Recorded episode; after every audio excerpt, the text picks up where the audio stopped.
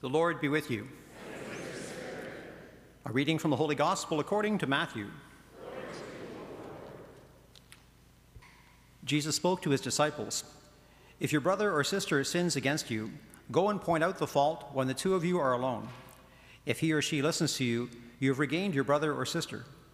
But if the person does not listen, take one or two others along with you, so that every word may be confirmed by the evidence of two or three witnesses. If the person refuses to listen to them, tell it to the church. And if that person refuses to listen even to the church, let such a one be to you as a Gentile and as a tax collector. Truly, I tell you, whatever you bind on earth will be bound in heaven, and whatever you loose on earth will be loosed in heaven. Again, truly, I tell you, if two of you agree on earth about anything you ask, it will be done for you by my Father in heaven. For where two or three are gathered in my name, I am there among them. The Gospel of the Lord.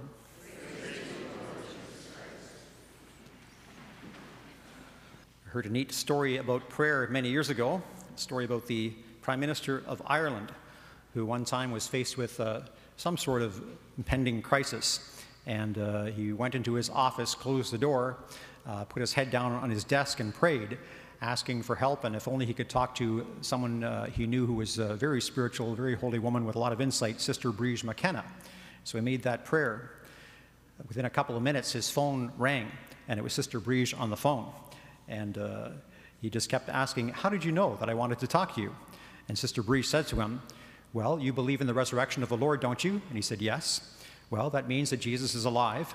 You whispered your prayer into his ear, and he turned and whispered it into mine. Our prayer is always heard. It's a great thing for us to remember, even though sometimes we may not seem like that, or sometimes we doubt, or sometimes we give up if our prayer isn't answered uh, immediately. Uh, we always have to remember that God hears every one of our prayers, even the smallest uh, prayer that we make. I was reminded of this many years ago uh, in my time uh, in serving as a military chaplain. And one of the most difficult parts about being a, a chaplain in the Army uh, was having to notify families of a death of a loved one or then accompanying the family to Trenton, uh, where the Air Force Base is on receiving uh, their loved one uh, back after they've died overseas. And I remember accompanying a family one time there, and as we were getting uh, toward the airport, it was pouring rain. And I prayed, God, this is already the worst day of their lives. If you can please have the rain stop uh, for when they have to go out on the tarmac and the plane opens up and they have this ceremony bringing out the casket. So as we got there, the rain got worse, and it was coming down almost sideways, really, really heavy.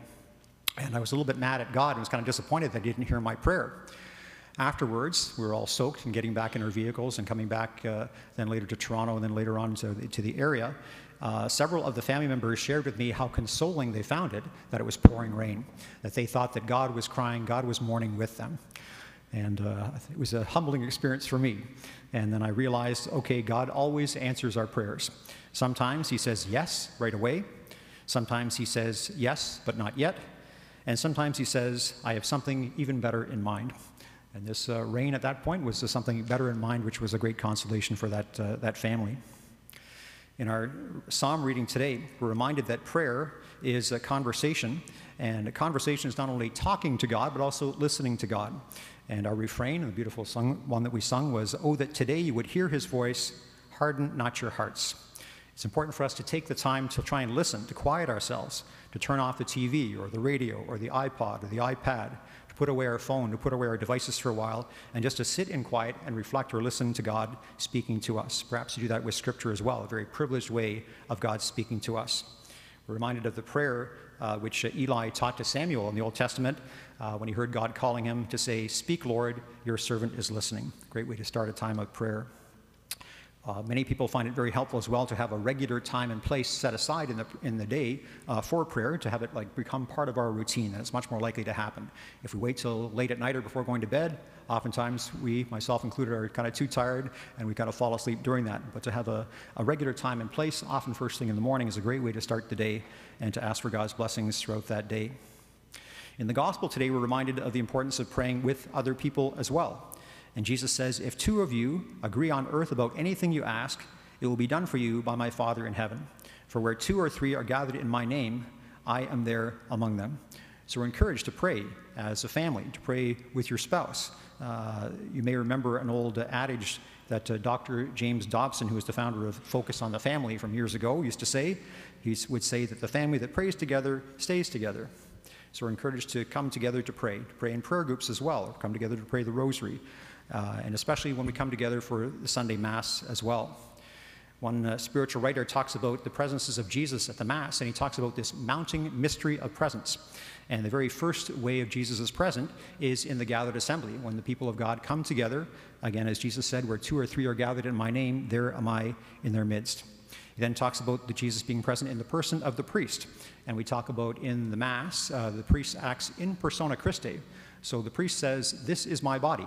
But it's Jesus who's saying that at that point and changing that into his actual body and blood. Jesus is present then in the proclaimed word during the Mass as well, and in the sacrament, in his very body and blood, soul and divinity in the, the Eucharist. So, those are the four ways that Jesus is present uh, in the, the Mass. We also recall in the Gospels that Jesus is also present in the poor. He says, I was hungry, and you gave me to eat. Whatsoever you do to the least of these brothers and sisters of mine, you do to me. You'll notice in the bulletin this weekend that we're about to start our uh, RCIA and discipleship uh, paths starting very soon, and there's a whole uh, front page of the bulletin is, is about that, about the RCIA and how to support that and our upcoming Alpha programs and discipleship programs. If anyone is learning, interested in learning more about the Catholic faith or becoming possibly Catholic, uh, you're invited to reach out to them and invite them. and the personal invitation is often what's best. Occasionally, some people just read it in the bulletin and come, but if you know somebody, feel free to reach out and invite them uh, to come and see. Uh, sometimes we already have people who are here among us who may perhaps have a Catholic spouse who are here but have never become Catholic themselves, and perhaps with a certain simple invitation, they may like to become Catholic themselves and be able to partake fully in the Eucharist when they come. So we're invited to reach out to them and invite them to, to come and see. There are also some great resources which we have available for people in their own homes too. I'm finding some days some of these some people today are still like Nicodemus in the time of Jesus, who first came to Jesus at night. And some people are more comfortable kind of exploring the Catholic faith from the privacy of their home first before becoming part of a larger group. We have all kinds of resources available on, uh, online. There's a, a, wonderful resource called Formed, which we have a parish subscription to. And there's information in that in the bulletin, or we're welcome to call the office about how to access that. There's a great uh, series uh, on uh, partly on Netflix, but they have their own app as well called The Chosen, and it's about uh, Jesus and the apostles, and it's a fantastic uh, story of, uh, of Jesus and the calling of the apostles. There's going to be seven seasons. Three of the seasons are out already, and it's very powerfully, very prayerfully done, and very touching. And many people find it very powerful. So that's called The Chosen. So again, you can find it on Netflix, the first season or two, and the app is called something. Angel Studios, I think that's it. Yeah, Angel Studios. We also have uh, The Bible in a Year is a great podcast uh, put on by Ascension Press. You can access that through Spotify or whatever you use for your, for your uh, podcasts. Uh, with uh, Father Michael Schmitz. So, in the course of a year, he reads through the entire Bible and uh, also gets a, a, beautiful commentary relating the Old Testament, the New Testament, relating how it, it relates to our, our Catholic liturgy as well. Uh, since doing the, the, Bible in a year, he's also doing right now the, what's called the Catechism in a year, where you read through the entire Catechism in a year with a commentary as well. So, also by Father Michael Schmitz, and again, very, very well done. So, we're reminded as well that uh, each one of us has a role to play. Uh, in the Great Commission, uh, which was to all the baptized, Jesus said, Go out to all the world and proclaim the good news. So we're encouraged uh, not only to learn about more about the faith ourselves and grow in our own relationship with the Lord, but to spread that faith uh, to other people as well. A number of years ago, I got the chance to visit Israel, and in Israel, there is something called the Dead Sea. The Dead Sea is 200 meters below sea level, and it's called the Dead Sea because water runs into it, but water doesn't run out of it because it's so low. And because of that, you have this huge buildup of salt and minerals, and uh, no life can live in it. Uh, it, there's fish can't live in it, plants can't live in it because it's so salty and so dense in minerals. So the uh, comparison to uh, evangelization is that if we're just taking in and taking in and not also giving out, uh, we're kind of like the Dead Sea. So we have to take in, be filled with the Lord, but also spread that and share that with, uh, with one another as well. On a little note of uh, current events, we just welcomed this morning to our family of parishes Father Bernard Acum, who is a a uh, vocationist priest. It's a religious community called the Vocationists. They're in, I think, three or four different dioceses in Canada now, London as of today. And uh, he will be with us as one part of our uh, uh, priests in this uh, family of parishes, and he's from originally from Cameroon. He spent the last four years in Alberta, and you'll be seeing him very soon. If you come out to our parish picnic, another little plug for that, tomorrow right after the 11:15 Mass, uh, he'll be here as well, and you'll have a chance to meet him then. So as we continue with this celebration, let us thank God for the many gifts that God has given to us. Let us thank God for the gift of prayer, and make, let us pray that we make use of that gift of prayer each day of our lives.